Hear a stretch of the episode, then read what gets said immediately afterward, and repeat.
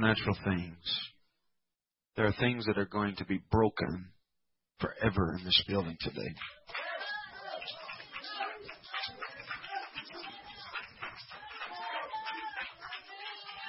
I I do not I do not know the last time I have felt so many heard so many confirm, confirmations in a 30 minute period of something that I have felt for a specific service. Everything has just been perfectly ordered and set up by the Holy Ghost. So if you've got your Bibles, we want to go to the 105th Psalm. Now, I do want us to understand that we don't have to lose the spirit that's here right now. It is the will of God for us to stay in this spirit, even even through the preached word. Praise the Lord. It is an honor to be here today with you, with your pastor and his wife, their family, and I am just looking forward to what we will testify in the future about concerning this day. That's how strong I feel about this afternoon. I feel like that it is the purpose of God that before we leave, that everyone in this house would speak in other tongues as the Spirit of God gives the utterance. Every body in this house. That is the will of God. Psalms 105. It's going to have my wife with me today and uh, my boys, and I'm, I've looked forward to being in church here with you all week long. Psalms 105. Let's read a few scriptures, verse number 34, and I'll come back and kind of explain to you what is going on here. He spake, and the locusts came, and the caterpillars, and that without number, and did eat up all of the herbs in their land, and devoured the fruit of their ground. He smote also the firstborn in their land, and the chief of all of their strength. Now, this next scripture is enough to send this evangelist through the roof. As many times as I've read it, as many times as I've mentioned it in preaching, every time I read this, it still is enough to cause me to want to explode and hopefully, before we're finished, you too will also understand the magnitude of what is being said in verse number 37. He brought them forth also with silver and gold. Now, we're not talking about 10 people. We're not talking about 25 people. We're not talking about 500 people. We're talking about somewhere in a ballpark figure of 3 million people. Somebody say 3 million people. Now, right here is where I want to preach today.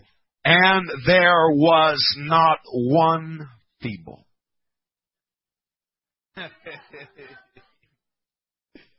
that was not dealing with just the physical body alone, but it was dealing with the emotions. It was dealing not with the physical body alone, but it was dealing with hope. It was dealing with weaknesses. It was dealing with trouble. It was dealing with bondage. It was dealing with trials. It was dealing with adversity.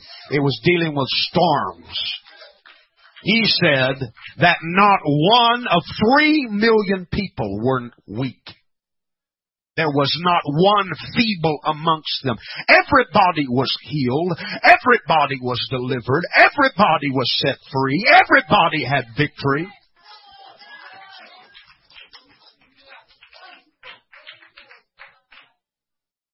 Now, I don't know about anybody else, but when I read that scripture, I have to search for some kind of understanding as to what happened. I want to know what happened. And so in the next few moments of this service, I am going to preach to you what I believe happened, and I want to talk to you on this subject, the difference maker. I'm going to talk to you about the difference maker. I'm going to explain to you what I feel like made the difference in this situation. I'm telling you, the Holy Ghost is in this place so strong. Before you're seated, would you put your hands together and give the Lord another praise and a shout.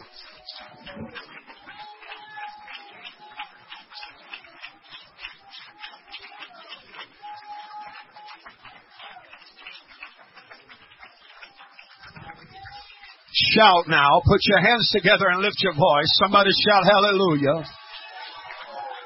Somebody shout glory. Praise God. Praise the name of Jesus. Hallelujah. Hallelujah. You can be seated on the edge of your seat. Praise God. Now, for you to understand the magnitude of what is consuming me about the scripture, I am going to give you just a little bit of background and some facts and some occurrences and events that surround what is happening here for you really to understand what has me so thrilled and so excited today. First of all, it is imperative that you understand that these three million people have lived in bondage for a very long time. It was not a place of comfort. It was not a place of security. It was not a place of leisure.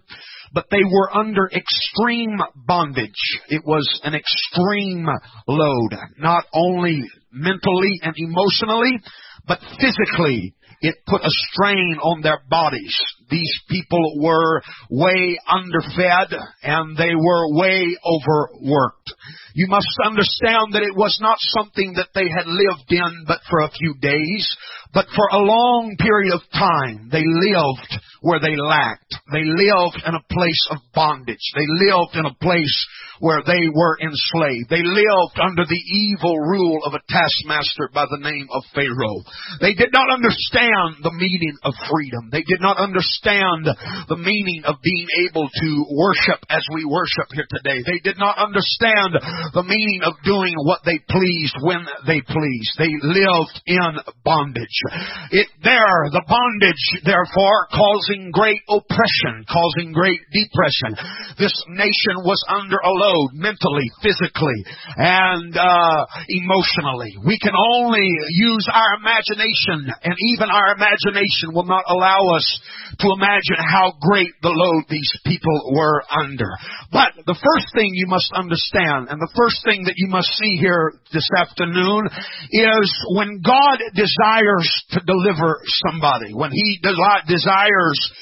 to bring someone out of a place of bondage, when He desires to break the back of whatever it is that holds that individual, whether it be a church, whether it be uh, a nation, whether it be an individual, whatever the case is, when God decides to deliver, when God says enough is enough, when God decides to set the captive free, He is willing to go to whatever extreme that He has to go to to set that person free. I want you to understand that it is the purpose of God that everyone in this house be delivered. It is the purpose of God that everyone in this house be healed. I do not speak that hesitantly tonight uh, or this afternoon, but I speak that with much authority. It is the will of God for everybody in this house to be delivered. It is the will of God for everybody in this house to be set free from the bondage of sin not only individually, but I emphatically speak to you that it is the purpose of God in 2007 that this nation is impacted by the delivering power of the Holy Ghost. It is the plan and the purpose of God that a spirit of deliverance would sweep across this nation this year like we have never experienced before. It's the year for the drug addict to be delivered. It's the year for the gang banger to be delivered. It's the year for the prostitute to be set free. It's the year for cancers to be cursed. Hallelujah. Hallelujah. And I want you to understand that that is the purpose of God. That is the plan of God. That's what God is up to in this day. If you want to know what God's up to, if you want to know what God's doing, if you want to know where God's at, He is in the midst. He is in the middle of delivering people. It is God. When God got up there, when you got up this morning, it was God's intentions already for you to come to this house and to leave a changed man or a changed woman, never to be the same. Bump your neighbor and say never to be the same. And for the sake of time, I will not go into everything that God begins to do to convince this taskmaster, this evil Pharaoh, to turn the people of God loose. I will not begin to go into everything, but we know there were many plagues. Several of those plagues were mentioned here in the 105th Psalm, things that he sent to try to convince Pharaoh to release the people of God.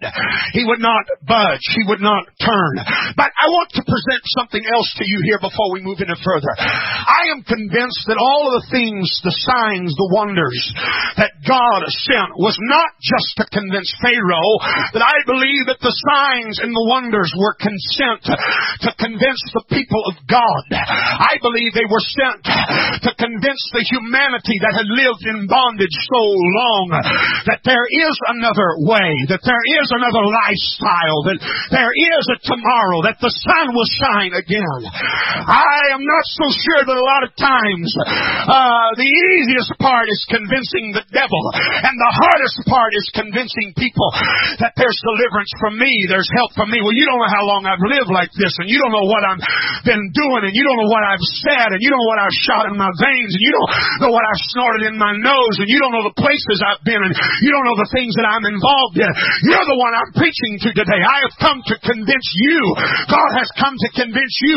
He's got a miracle for you. He's got deliverance for you. He's got a tomorrow for you.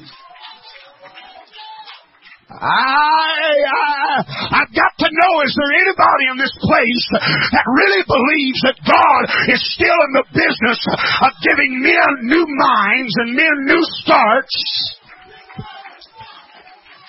Hallelujah, hallelujah. I must inform you in case you don't know it or realize it today. You walked into a church this afternoon. This is not like any other church in this city. We will not condemn. We're not put here to judge you. But you walked into a church that believes that where the Spirit of the Lord is, there is liberty. You're in a church today that believes that there is liberty in this house. Hallelujah. Hallelujah. Hallelujah. Hallelujah. Hallelujah. You continue to go to your AA classes, but AA will tell you that once you're an alcoholic, you're always an alcoholic. But I've come to tell you, once you come in contact with the Spirit of God, God will give you a sickening stomach for alcohol. You'll never want to touch it again. You'll never want to put it to your lips again. I said, once I tried Jesus, once the Holy Ghost got in my spirit, it made the difference. Can anybody testify to what I'm preaching tonight? Can anybody testify that the love of God and the mercy of God made the difference?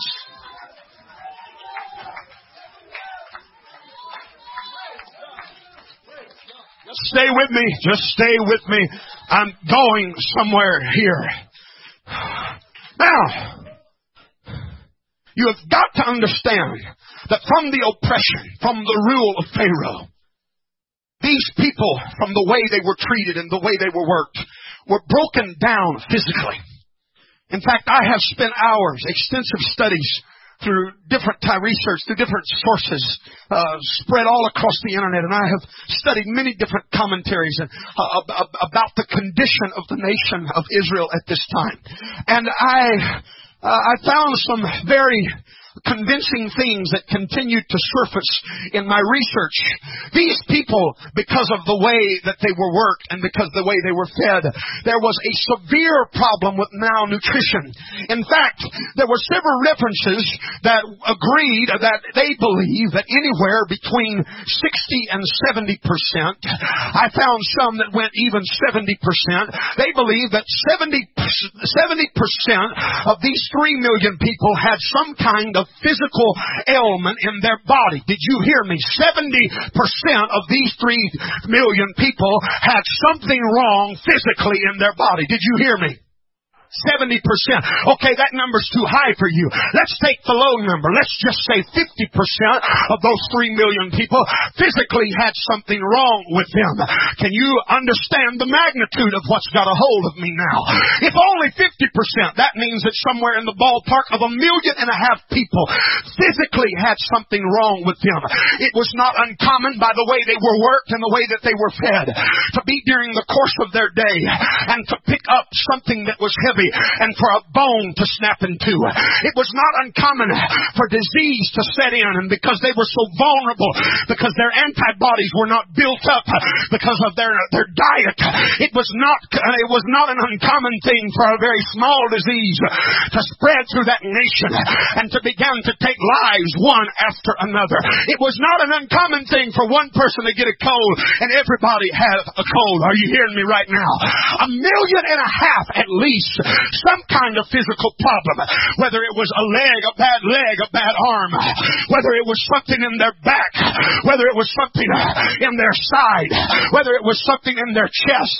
Physically, something was wrong. But you've got to understand there was more than just physical issues. There was mental, there was emotional issues. You've got to understand this is a nation of people that have tried to prop one another up for years on the promise that there's coming a day that will no longer live here. You've got to understand that some of those people have heard that and they've listened to that so long and they look at the condition of their physical body and they realize even if the deliverer comes, I'll never be able to make the journey out of this place. There's no way I'll ever be able to walk across a desert and through a muddy Jordan River to ever get to a place called Canaan. There's no way I'll ever see the day that the waters are parted and I walk through the dry bottom of the Red Sea. No way. Look at my physical body. I'm barely able to get up and walk across the room. I'm barely to get, able to get up out of bed in the morning. You've got to imagine how that affected them mentally. You've got to imagine how that destroyed dreams and hopes that they had once cherished. Are you with me right now? Are you with me right now? Hi, you've got to imagine how it affected them emotionally. You've got to imagine the hopelessness that some of them may have felt when the news first began to spread through the camps. Moses and Aaron are here. They're doing wonders. They're saying that we're fixing to leave this place. That's good and that's great, but look, I'll never be able to make the journey. I'm too broken down. Physically, I'm not able to make that journey. I'm excited for the ones that are not sick. I'm excited for the ones that still have two good legs and two good arms. But I'll never see that place. I'll die here with the Egyptians. I'll die here under the evil rule of this evil taskmaster. In fact, I'll probably be the one he takes his frustration out on. Stay with me here for a few minutes. But as I look at this, I realize that God, I've got to have some kind of answer. I have got to know what happened. That a million and a half people, immediately, the broken bones were repaired. Immediately, the sicknesses were gone. I've got to know what happened. Why? Why? Why is it a concern of you? Because for eight years now, I've traveled this country four, or five times a week, preaching to congregations, small and large. And in those congregations, there are people just like the children of Israel. You're here today. You're sitting on the pews today. You're broken up. Inside, you feel so hopeless and lonely. You don't know where to turn. You feel like the decisions that you have made have totally ruined your future. I'm talking to people that are sick physically in your body today. The doctors have told you it's medication for the rest of your life. You're just going to have to deal with the weakness and constantly feeling drowsy. You'll never feel better like you did when you were younger again. There are people sitting on the pews here today that have been, you carry the scars from sin. You carry the scars from what the world will do to you. You carry, uh, you carry the testimony that the wages of sin is death. God, you've got to tell me what happened. If you could do it for a million and a half people, I know, God, that you could do it for the 150 that sit here today. If 100 I've got to know what the difference is. What made the difference? What happened? You've got to show me, God, according to your word. You've got to give me some kind of hint. I've got to have a message of hope. I've got to preach on a Sunday afternoon in Pasadena where the building's going to be full of people that are in the same situation. I've got to know what the difference maker is. I've got to know what happened to a million and a half people. Would you please explain it to me.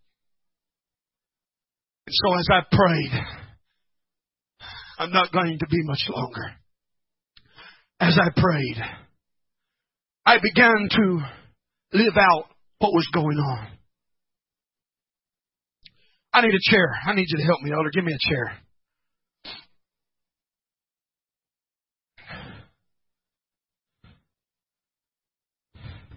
Let's see. Put your chair up here. This is what I think happened. You with me? All of the other plagues that God sent was not enough to convince Pharaoh. Now that we have the entire Bible and now that we're reading everything that was lived out, we understand that ultimately, ultimately, there's got to be the shedding of blood. Something's got to die. Down, bro.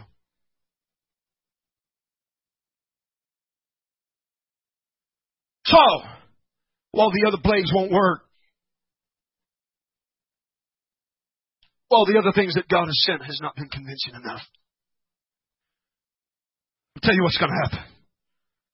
This is the last straw. This is going to break the camel's back. Tonight, the death angel is going to pass through the camp. He's going to take the firstborn in every house in Egypt. Mothers are going to wake up in the middle of the night. They're going to begin to cry for the life of their firstborn. When you hear this cry, get ready. Prepare yourself because there's going to come a knock at the door. And when the knock comes, get your things together because we're evacuating. We're leaving. Everything we've always talked about around the campfires, everything that grandpa or great grandpa told us all these years about a better place. And another time, it's going to, it's going to become reality. Watch, this is what I feel like happened. The commandment was, in order for the death angel not to touch your house, there was specific instructions. I'm not going to get distracted, but there's a message in this in itself. The father was commanded to go to the flock. There was specific instruction as to what kind of lamb that he was to choose. Once he chose that animal, there was specific instructions as to how he was to slay it. There were specific instructions as to how the events were to unfold from that point forward concerning the lamb. He was then told to avoid the death of your firstborn. You are to take the rods, basically for you to understand, it was, it was rods that were bound together, tied together. You are to dip it. You are to dip it in the blood and you are to apply it to the doorpost of your house. This blood is to be a sign. This blood is to be a sign of covering and protection. How many know there's covering and there's protection in the blood of Jesus. Follow me. How many, how many have made practice rightly? Rightly you've made practice at night or in the morning. You say, Jesus, I plead the blood on my family. I plead the blood on my kids. I plead the blood on this day. Why? Have you ever thought about why you plead the blood? It's a covering. It's a protection. It hasn't changed. It goes all the way back. It goes, stay with me, it goes all the way back to where the blood was applied to the doorpost to protect the eldest, er, the eldest son in that house. But I'm still looking for an answer. How did one and a half million people at least, how were they no longer feeble, weak? How long, how, how were they no longer busted up? I'm looking for an answer. This is what I feel like happened. I feel like that after the blood was applied to the doorpost, I feel like that everybody was kind of restless that night. Come here, help me, guys. Come here, help me. I feel like those that were physically able was gathering their stuff. Come up here with me. Was gathering their stuff. I feel like that they were getting everything ready, packing everything together that they needed for the journey. But if a million and a half of those people had physical ailments, how many of those houses had people in them that all of a sudden began to feel the gloom at the realization, I'm not going to be able to go? So just think, think with me. How many houses had men and women in it that were a part of that million and a half that had broken legs, broken arms, messed up backs, some kind of physical ailment that would cause them to be a weight and a hindrance to the journey. How many houses? How many houses had people sitting in the chairs in the corner as those that were physically able were gathering? How many how many houses had people that were starting to come to the realization that everything I've ever dreamed and everything I've ever talked about and everything I've ever looked forward to, I'll never embrace it for myself because physically I'm broken down. Emotionally, I'm mentally, I'm broken down. Something happened. If at least 50% of them had some kind of severe physical ailment, something had to happen. The 105th Psalm says there was not one feeble amongst them. Some of you, this will hit you. It may take a couple days, but it's going to hit you. Here's what I believe happened. I believe this is going to be the representation of how many ever hundreds of thousands it was that had come to the conclusion they couldn't make the journey. He's the representation of that. He's the representation of broken dreams and busted up mentally and busted up physically. He's the representation of all of the problems. He's the representation of all of the impossibilities and the difficulties. Finally, the knock comes and they hear the hustle outside and they realize it's the sound of the Exodus. It's the sound. The day's finally here. We are going to leave this place of bondage. Only for the young guys or those that were physically able, just about ready to leave the house and they look back and granddad, we're just going to use him as an example. Granddad or daddy or brother or whoever it was that was physically broken down, they realize he's not going to go. He can't go. He, uh, they all of a sudden, how many times conversations. How many conversations went on in those households? You guys just go on and leave me here. There's no way I can. I can't make it. There's no way I can go. You guys, I won't be anything but a burden. Don't you see the leg? Don't you understand that I'm so weak from the from the disease that's in my body? I won't be able to walk across the street. Just leave me here. But you don't understand. You're the one that's told us all of our life about this day. You're the one that's talked to you. I've got to believe. I've got to believe something rose up in those that were physically able that said, no, no, you're not staying here. If we got to carry you out of here, baby, if we got to carry you out of here on our backs, you're not staying here. You, you, I, I won't argue with uh, with you as far as uh, theologically if this is correct. This is just what I feel like. Have Something had to happen. Now you've got to remember something. From where the broken down man is and the street outside, there's a door. And there's not just a door, there's a bloody door.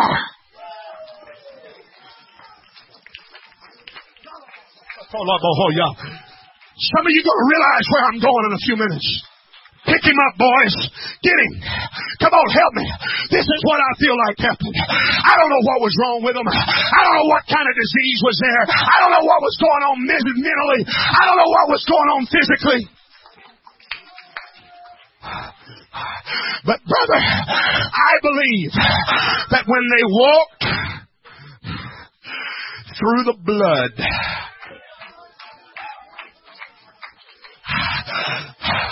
I believe, I believe twisted up arms went.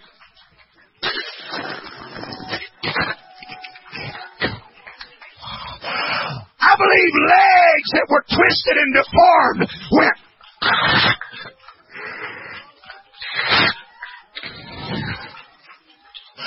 I believe that disease that had set in, that caused people to be slumped over and weak, I believe when they passed, bring him through it. I believe when they passed through the blood, that the spine went.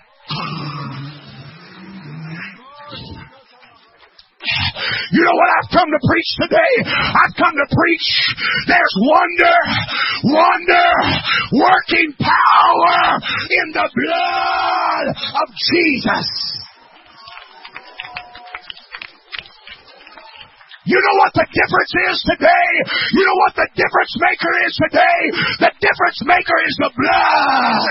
The difference maker is the blood of the Lamb. The difference maker is the blood of Jesus. His blood will forgive your sins. His blood will heal you. His blood will deliver you. His blood will wash you. I said there's power power, wonder working power.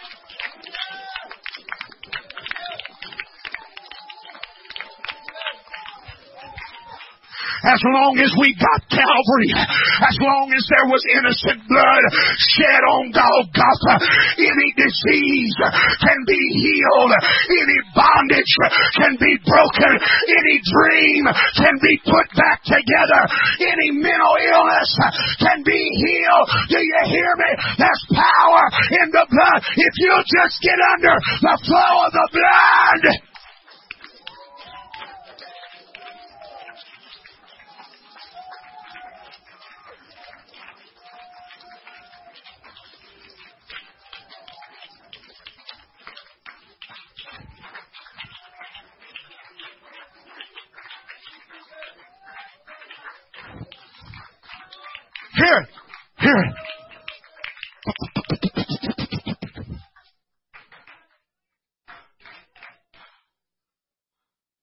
many weak people walk through that blood?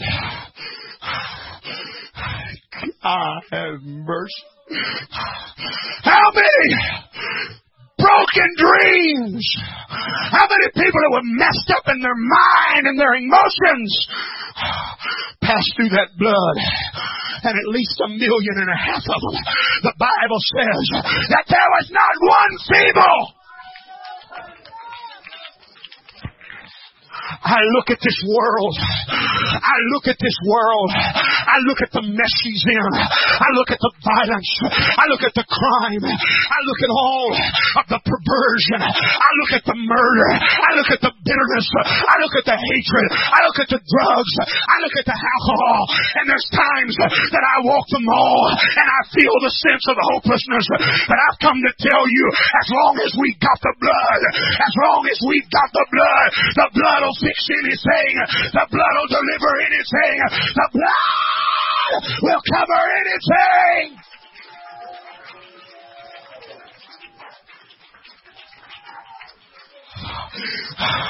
Somebody here, somebody here is looking for the answer. Somebody here is looking for deliverance. Somebody here is looking for salvation. Somebody's wondering, where's the change? What's the difference? I've come to preach to you. The blood of Jesus is the difference maker. The blood of Jesus will make the difference in your life.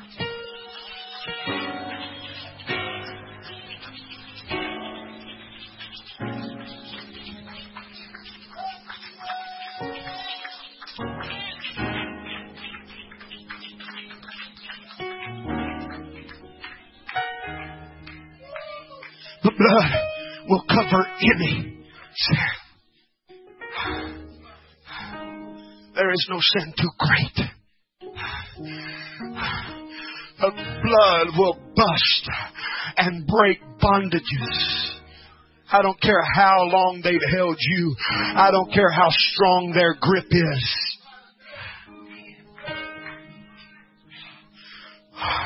Ready for this? Pastor pulled a muscle, I believe it was in his leg. He walked into the doctor's office. They put him up on the table. They run the x-rays. The x-rays come back and it was apparent from the x-rays that there was separation between the bone and the muscle. Doctor looked at him and said, I'm going to send you home with a little pain medication. Good to see you, Pastor. Everything's going to be all right. Pastor said, Whoa, wait a minute. We both see that gap in there between the bone and the muscle, the ligament there. It's, it's pulled away. There's a gap there. No surgery. I mean, you're not going to cut on me. You're not going to try to pull it back together. What? You're just going to leave it? Just leave the gap there? He said, well, what, what, what, what's going to happen? Doctor looked at me and said, Preacher, if anybody ought to know that, you should. He said, What are you talking about? He said, It's already started. You can't see it. He said, But in the next few days, he said, blood will begin to fill that gap.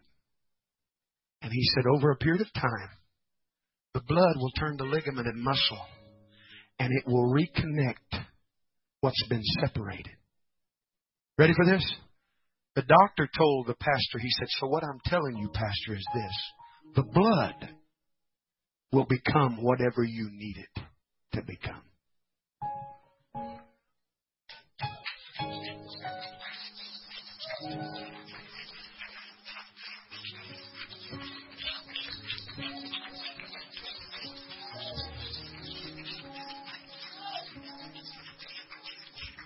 The Holy Ghost, the Holy Ghost reprimanded me.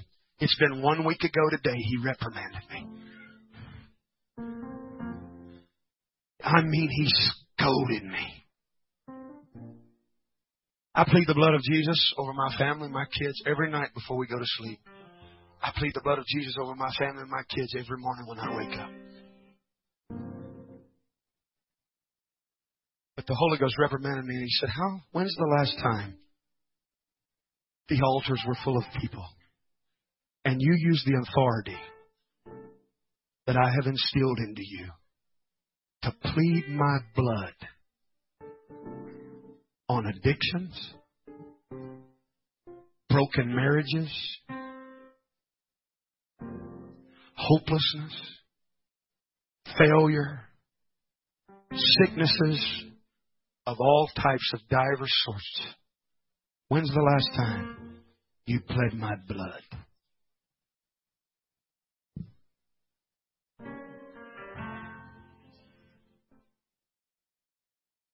One of the first times in my ministry, last Sunday morning, after he reprimanded me, I seen almost 100% of the people in that building come around the altar when I finished. I did not raise my voice. I didn't become purple in the face. I didn't strain. I just stood in the microphone and under the authority of the Holy Ghost, I just began to plead the blood of Jesus. He said, I said, well, God, what do you want me to do? He said, speak the situations that you know are there. And as you speak them, follow it by, I plead your blood. I stood there and I began to speak the situations that I knew in the Spirit. And I pleaded, began to play. I watched nobody touching, nobody praying, and I believe in laying hands on. I believe I believe in what we did here earlier. Nobody was praying, nobody was pushing. There was no music jammed up, jived up, and I watched people one by one start going.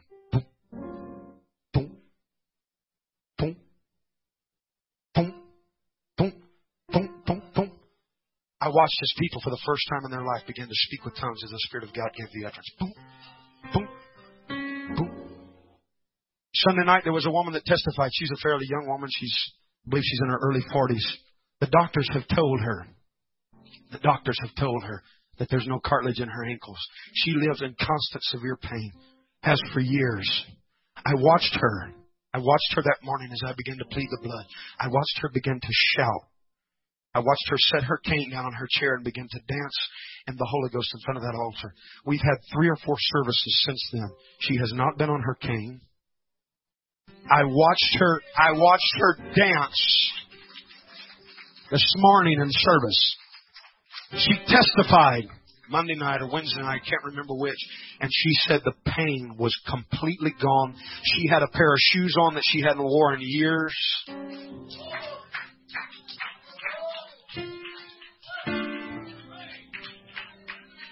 There are people under the sound of my voice that the devil is trying everything he can to destroy you.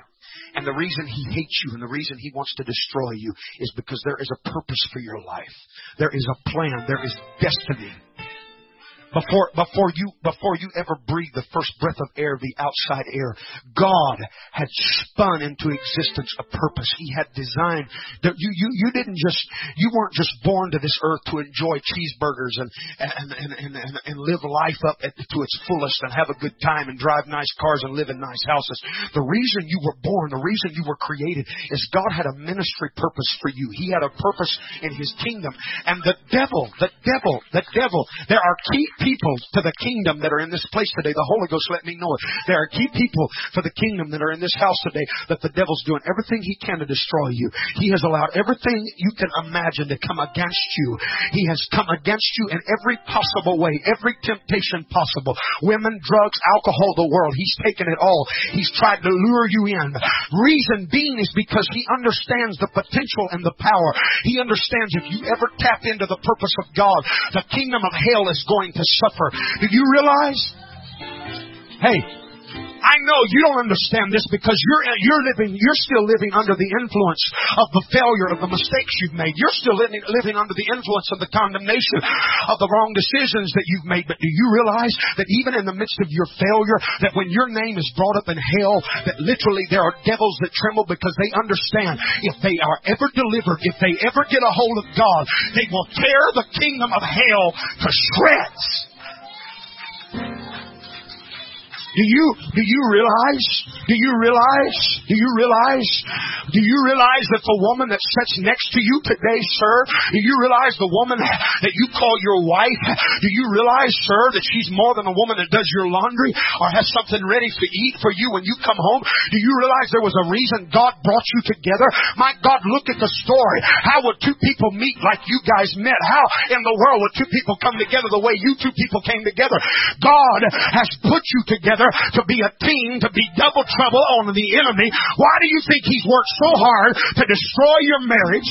Why do you think he's worked so hard to destroy your children?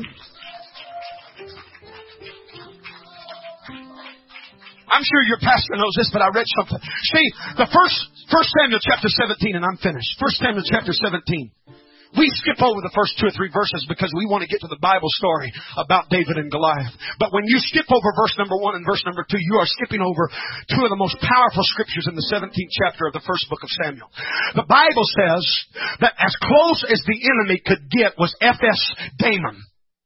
E-P-H-E-S-D-A-M-M-I-M. Ephes Dammim. That was as close as he could get. That was as close as the Philistines could encamp against the children of Israel. That was as close as the enemy could come.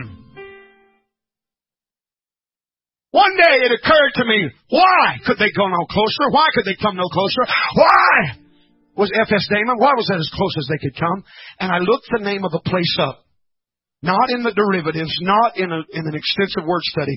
The raw meaning of the name Ephes Dammim is boundary of blood drops. The enemy, listen to me, the enemy can go, the enemy cannot go any further than where there's blood. That's why, sir, that's why, sir, you cannot afford to be a spiritual slouch. That's why, sir, you cannot afford to be a spiritual deadhead. That's why you cannot afford to be carnal. That's why you cannot afford to be living two lifestyles. Your family is depending on you. Your kids are depending. Your wife is depending on you. The enemy can only come as far as where you have applied the blood. There, I'm telling you, You better hear what I'm telling you. There are some families, there are some marriages, there are some children that the enemy has done everything he can to destroy in this place. And even in this small building here today, there are situations like that. There are some men in this house that before you leave, even when you get home, even when you get into the seat of your Honda Accord, when you open the door, you need to speak with your mouth. Devil, this is my car. I plead the blood of Jesus. This is my home. This is my house. This is my family. I plead the blood of Jesus.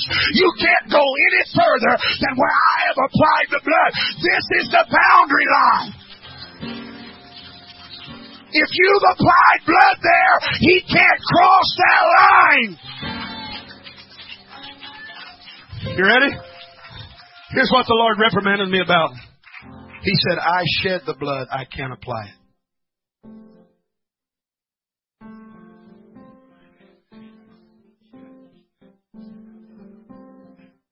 Say it again. Some of you. Here's what he said. He said, I shed the blood.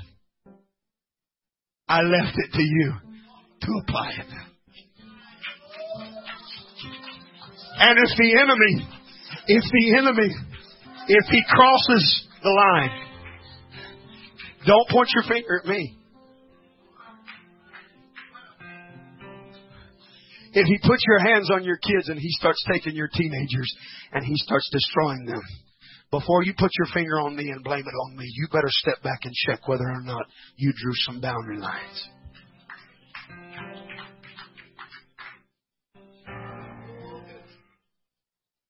I have come here for several purposes today. The spiritual, the spirit world reason I'm here this afternoon is this. I have come to reestablish and reset some boundaries in the spirit. I have come to reclarify some things to the enemy that is against this church.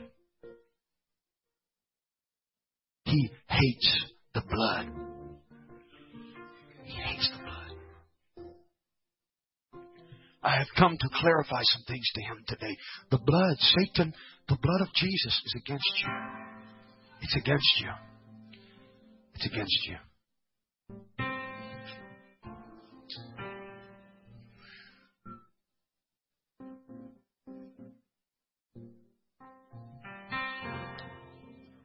Against you. Jesus, I plead the blood around every young married couple. I plead the blood around every single mom, every single parent. I plead the blood of Jesus around every young person that comes to this house without the support of their parents. I plead the blood around this pastor and his wife and his family. There are some things in this church that are untouchable. You will not put your hand on the leadership of this church. There is bloodlines. There is blood boundaries. I plead the blood of Jesus on every woman that is a saint, a godly saint, participating, obedient, submitted saint of this church. I place a blood boundary around her mind, around her emotions, around her joy, around her peace.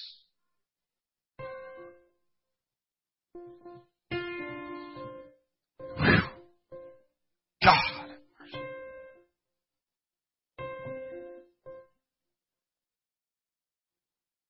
Do you hear me? He said, I shed the blood. I cannot invoke it. I cannot plead it. I can't plead my own blood.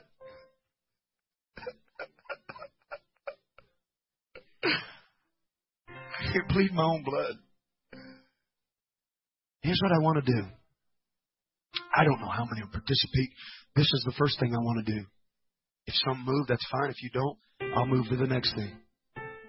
I want every head bowed, every eye closed. I don't want anybody looking around. Nobody looking around. If you're here and you said, Brother Marks, I hear people talk about the Holy Spirit, about the Holy Ghost in this church. I hear people speaking in a language that I don't understand. I hear people talking about how great the Holy Ghost is. If you're here and you've never spoken in tongues, as a sign that the Spirit of God has entered into you to live and to dwell, but you would like to receive that gift today, would you just raise your hand? Just raise it up high. I want to count. Say, I'd like to receive the baptism of the Holy Ghost. Okay, I see hands. There's hands all over the, house. Put your hands down.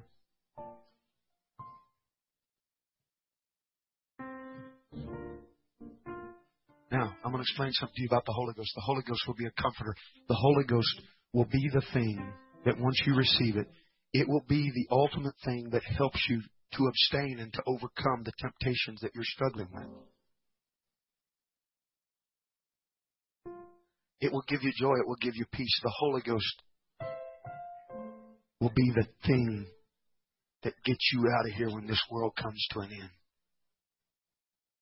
Again, one more time, I want to see if you've never received the Holy Ghost by the evidence of speaking with tongues, but you'd like to receive it this afternoon. Just raise your hand. Nobody looking around. Just raise your hand.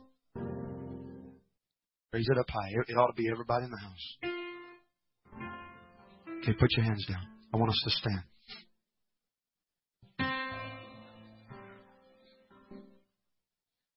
Now, I don't want anybody to be embarrassed, humiliated.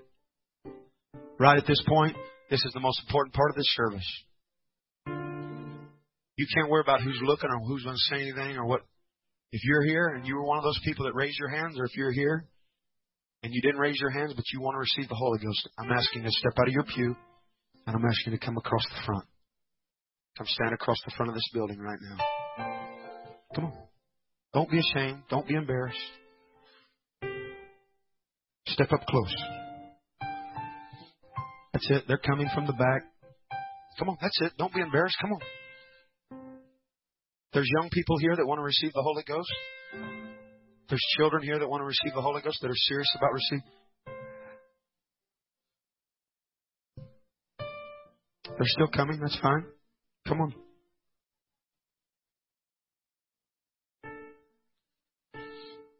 Thank you.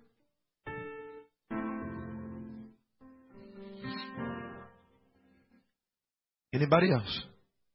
Anybody else that'd like to receive the Holy Ghost?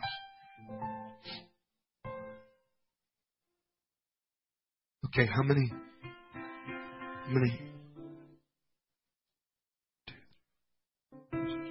Okay. You that are here to receive the Holy Ghost, I want you to understand. I want you to look at me. I want you to understand something. According to Scripture, to be prepared to receive the gift of the Holy Ghost, there must be a heart that is full of repentance. Repentance is not saying, God, I'll never make another mistake. God, I'm going to be perfect from this day forward. No. Repentance is, God, I'm sorry for the things that I have done wrong that have displeased you. And I'm turning from those ways. But I'm asking for your Spirit to help me to overcome and to climb over those things that have been stumbling blocks in the past. I want you to fill me with your Spirit. Wash me, cleanse me, forgive me.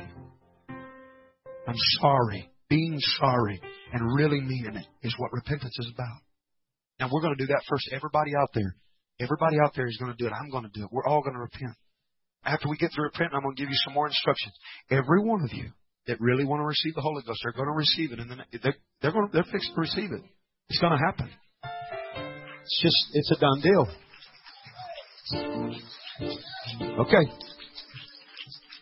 You out there, if you've got the Holy Ghost, you know how to repent. So I'm asking everybody, you down here with me, I'm asking you to repent. Come on, everybody, let's repent. Jesus, God, I'm asking you to forgive us, cleanse us, wash us, purify us. God, we're sorry, Lord. We are sorry. We are sorry for any sin. I am so sorry, God. I'm asking you to forgive me for anything that I've said, anything I've done, any place that I've been that displeases you, Jesus. I'm sorry for any actions, any words. I'm asking you, God, to cleanse me and purify me. God, I want you to wash me. Purify me, Jesus.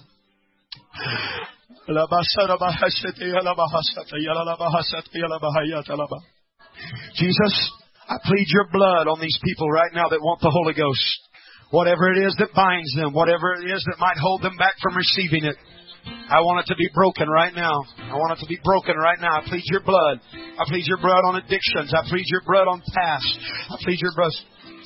They're already talking in tongues. We got one already talking in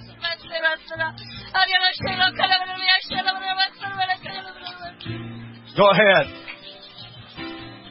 All right. All right. Now I want you to look at me. You that want to receive the Holy Ghost, what I want you to do. It's going to start with you. You ready? It's going to start with you. What's going to happen is, is we're going to praise, what we're going to do is we're going to praise God. Now, He's just forgiven us. According to Scripture, when we ask Him to forgive us, He forgives us. You understand that? When you ask Him, no matter how great the sin is, no matter how many times you did it, when you ask Him, it's gone. And it's, it's gone forever. Now, I think that, I think that's a reason to praise God. So wait, wait, wait, wait. What we're going to do is we're going to praise God. And as you raise your hands and you begin to praise Him, you don't want the Holy Ghost.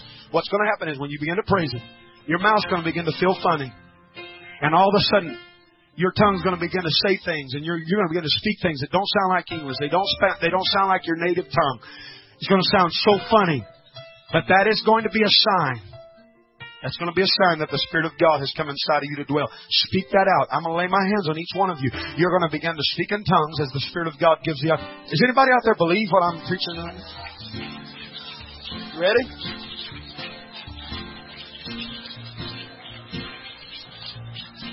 Stretch your hands in this direction. Raise your hands and begin to praise God. Raise your hands and begin to praise God. Just begin to praise Him.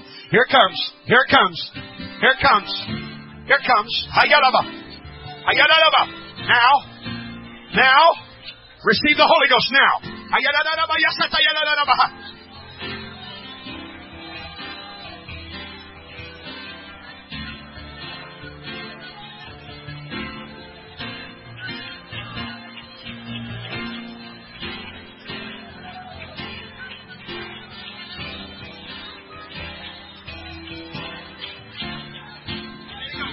Come on, help me, help me, help me.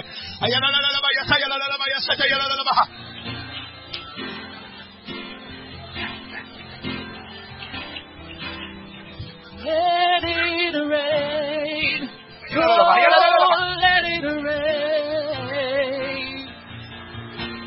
Open the floodgates of heaven. Yeah, he's talking in tongues. He's talking in tongues. You ought to praise God. You ought to praise God. You ought to praise God. He's talking in tongues. Give God praise. Give God praise. She's talking in tongues. Give God praise. Let it rain, Lord. Oh, let it rain. Open the floodgates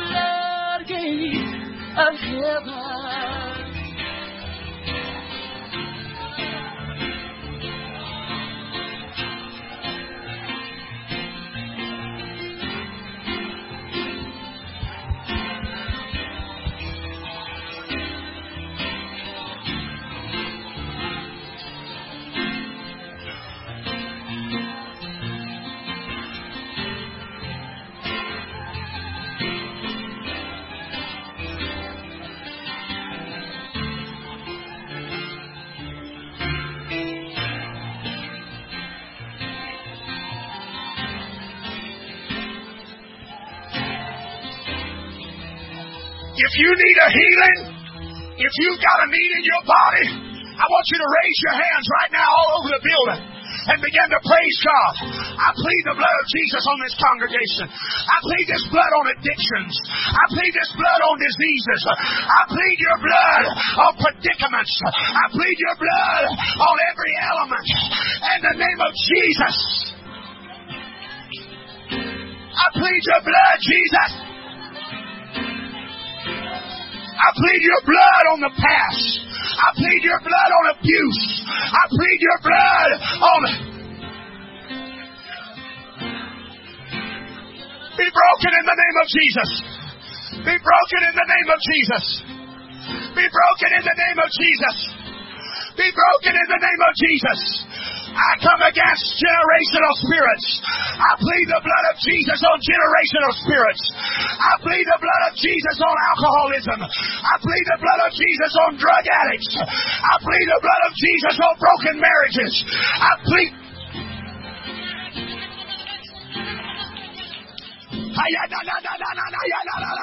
That's it, son. Go ahead.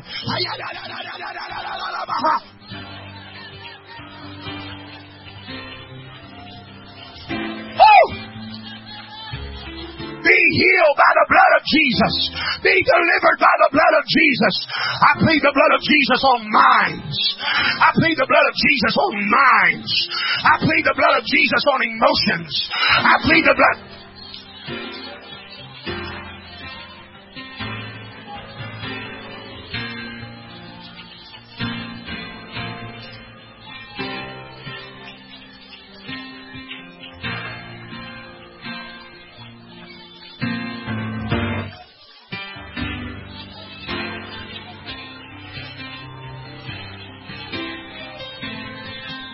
Plead the blood of Jesus over you, honey.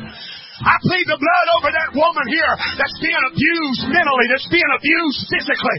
I plead the blood of Jesus over you. I pray a hedge of protection around you in the name of Jesus. I plead the blood of Jesus on sexual abuse.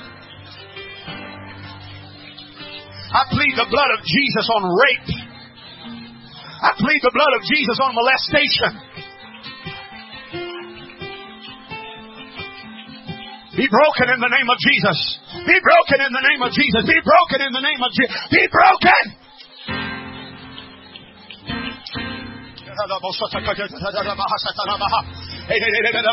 Come on, I want everybody praying with somebody. Everybody, I want you to find somebody and start pleading the blood. Come on, find somebody and start putting the blood of Jesus on them. Come on, find somebody and start pleading the blood of Jesus on them. I plead the blood of Jesus on every young person.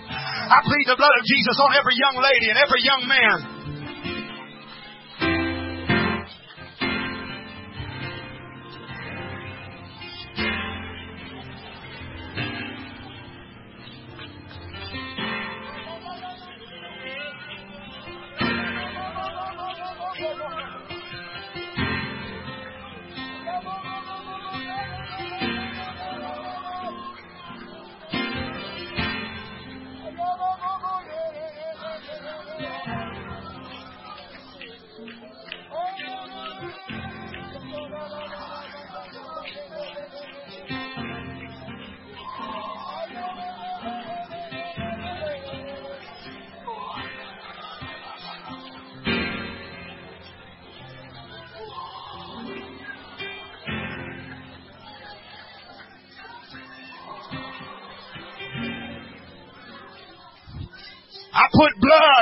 Addiction. I put blood on every addiction. I put blood on every struggle.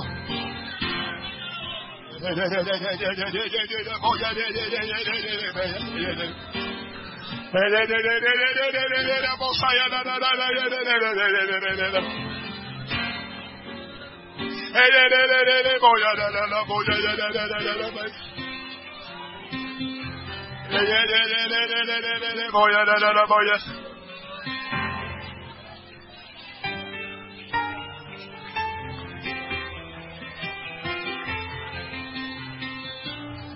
plead the blood of Jesus. I plead the blood of Jesus. I plead the blood of Jesus. I plead the blood of Jesus. I plead the blood of Jesus. I plead the blood of Jesus. I plead your blood, Jesus. I plead your blood, Jesus.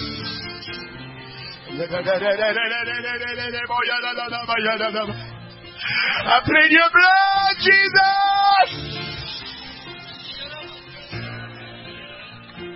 I plead your blood, Jesus. I plead your blood, Jesus.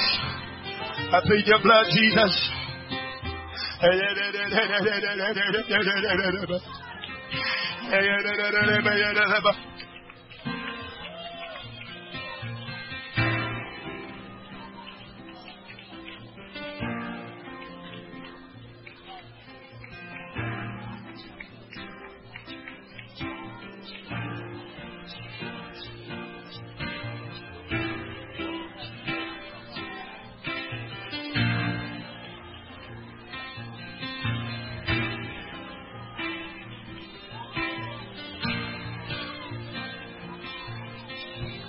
Yeah. Come on, everybody in this house needs to talk in tongues. Come on, that's edifying yourself. That's the only way you can build yourself up. Edify yourself, talking in tongues. You edify yourself, praying in the Spirit. Come on.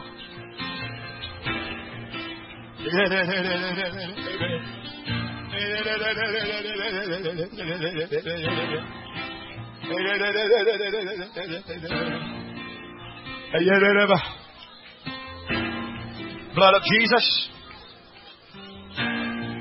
I invoke the blood of Jesus. I plead the blood of Jesus now. I pray a boundary of blood drops around this lady. Now. Now. Check.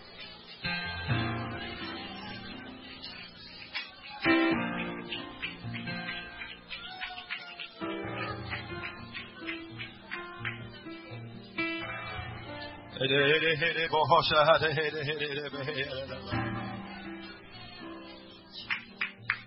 going to tell you what I feel in the Holy Ghost. Pastor Brown, I hope this is okay. I'll tell you what I feel in the Holy Ghost. There's men, there's men that your wives have been under brutal attack. There's men in this place that need to go put your hand on your wife's head right now and plead the blood of Jesus. I, I, I command you right now in the name of the Lord. There are men that need to go put your hands on your wife's head right now and plead. She has been under severe attack. Put your hands on her head and plead the blood of Jesus. Now, I command you to do it right now. Put your hand on her head. I release you as the priest of your home. Apply the blood.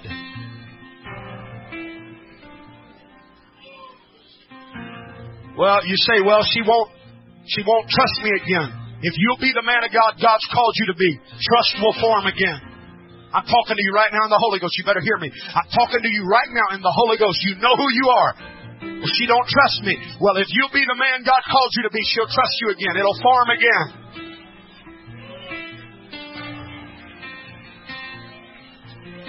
I want some of you ministers. I don't know. I don't know who they are. If there's single moms in this house, I want some of you men of God to go lay your hands on these single moms, and I want you to plead the blood of Jesus.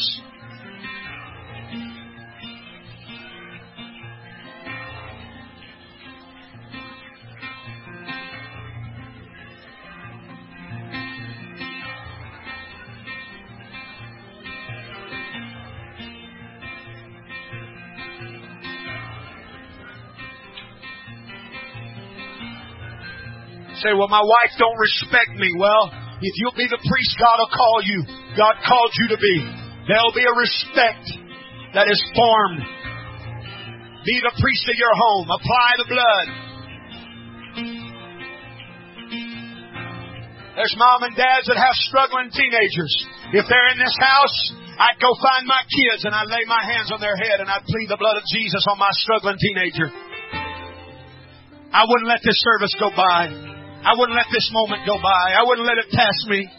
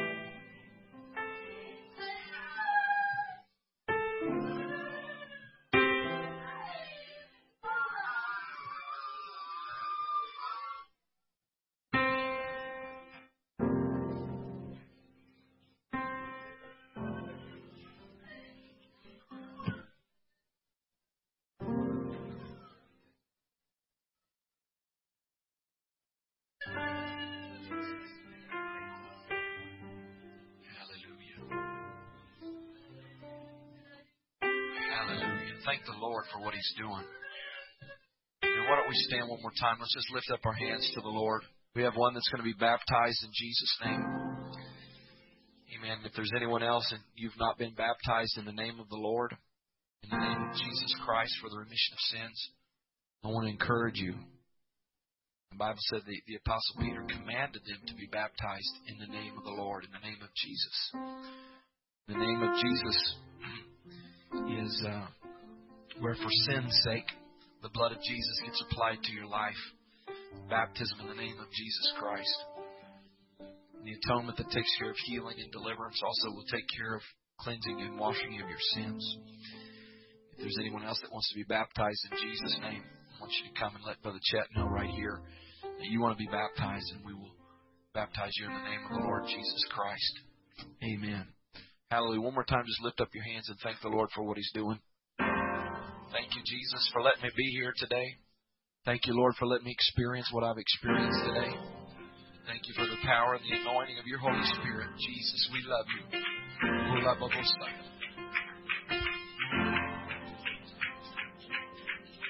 Hallelujah, Lord. Hallelujah, hallelujah, hallelujah. Carlos wants to be baptized in the name of Jesus.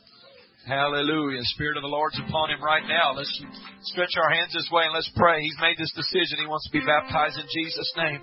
Hallelujah. Come on, that's it. Stretch forth. God's going to use this life for His glory.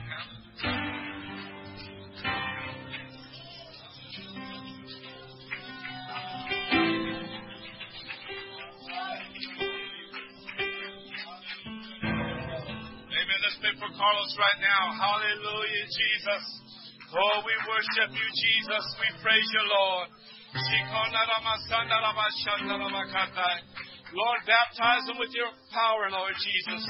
Baptize them with your Holy Spirit, Lord God.